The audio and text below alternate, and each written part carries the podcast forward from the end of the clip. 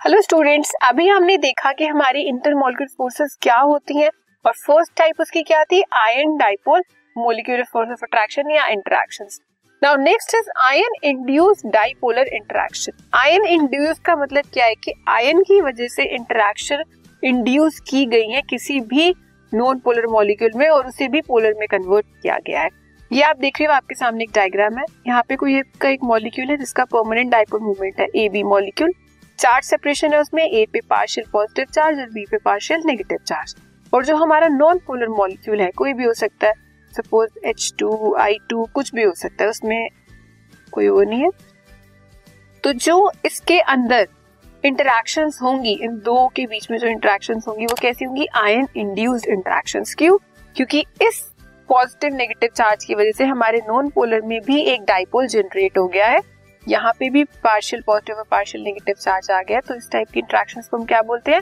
Ion induce के ion की वजह से दूसरे मॉलिक्यूल में भी पोलर डाइपोलर मूवमेंट आ गया है।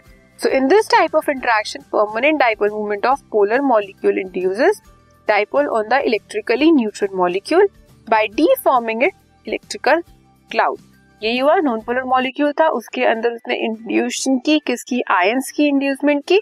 और वहाँ से जो इंटरेक्शन वो क्या हुई ion induce dipole interaction interaction energy is proportional to one by R is to power six यही है आर क्या है हमारा? डिस्टेंस इन दोनों के बीच का जो डिस्टेंस ठीक है? नाउ नेक्स्ट अभी देखा हमने ion dipole interaction next is ion induced dipole interaction अब क्या है? लंडन फोर्सेस और dispersion forces As we know that in non-polar molecule, there is no dipole moment because the electronically charged cloud is symmetrically distributed. हमें पता है जो भी हमारे नॉन पोलर मॉलिक्यूल होते हैं, उसमें कोई भी डाइपोल मूवमेंट नहीं होता या कोई भी उनमें चार्ज सेपरेशन नहीं होती। क्यों? क्योंकि जो उनका इलेक्ट्रॉन क्लाउड है, वो सिमेट्रिकली डिस्ट्रीब्यूटेड होता है। चार्ज सेपरेशन वहाँ होगी, कहीं पे ज़्यादा चार्ज होगा तो कहीं पे कम चार्ज होगा। अब जब हर जगह पे ही इक्वल चार्ज है तो कोई चार्ज सेपरेशन नहीं है, वो कैसा है? न्यूट्रल मॉलिक्यूल है।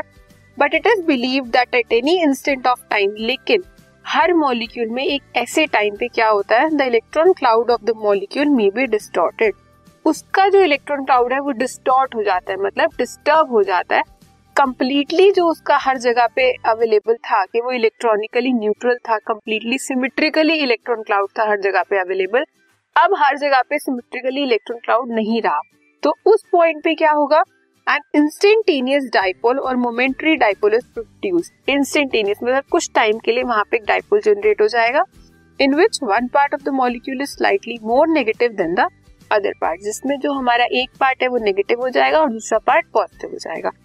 सपोज़ हमारा कोई ये मॉलिक्यूल है ए बी अभी ये कैसा है? नॉन पोलर है, ठीक है? नॉन पोलर है। लेकिन थोड़े टाइम बाद क्या होगा? ये पोलर हो जाएगा। Del positive del negative A और बी क्यों? क्योंकि कुछ ऐसा मूवमेंट आता है जहाँ पे हमारा जो इलेक्ट्रॉन क्लाउड है, वो हर टाइम सिमेट्रिकली डिस्ट्रीब्यूटेड नहीं रह सकता।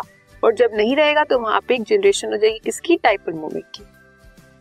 This momentary dipole induces dipole in neighbouring molecules इसकी वजह से क्या होता है? एक मॉलिक्यूल में डाइपोल जनरेट हुआ, उसकी हेल्प से दूसरे में जनरेट होगा, फिर तीसरे में जनरेट होगा एंड सो ऑन ये चलता रहेगा। तो is the force of attraction exist between them are exactly same between as permanent dipoles तो जो इसमें इंटरेक्शन होती हैं, वो कैसी होती है? सेम वैसी ही जैसी एक परमानेंट डाइपोल मूवमेंट में होती है।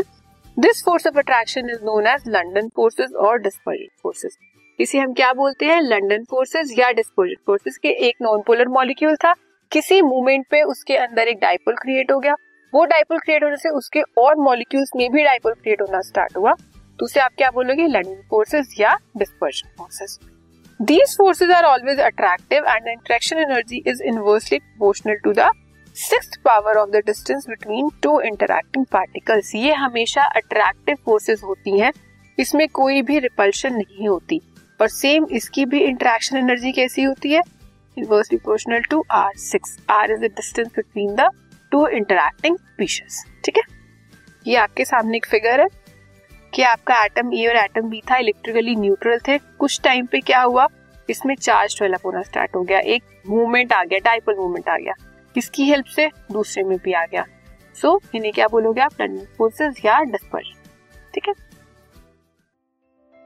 This podcast is brought you by Hub Hopper Shiksha Abhiyan अगर आपको ये पॉडकास्ट पसंद आया तो प्लीज़ लाइक शेयर और सब्सक्राइब करें। और वीडियो क्लासेस के लिए शिक्षा अभियान के यूट्यूब चैनल पर जाएँ।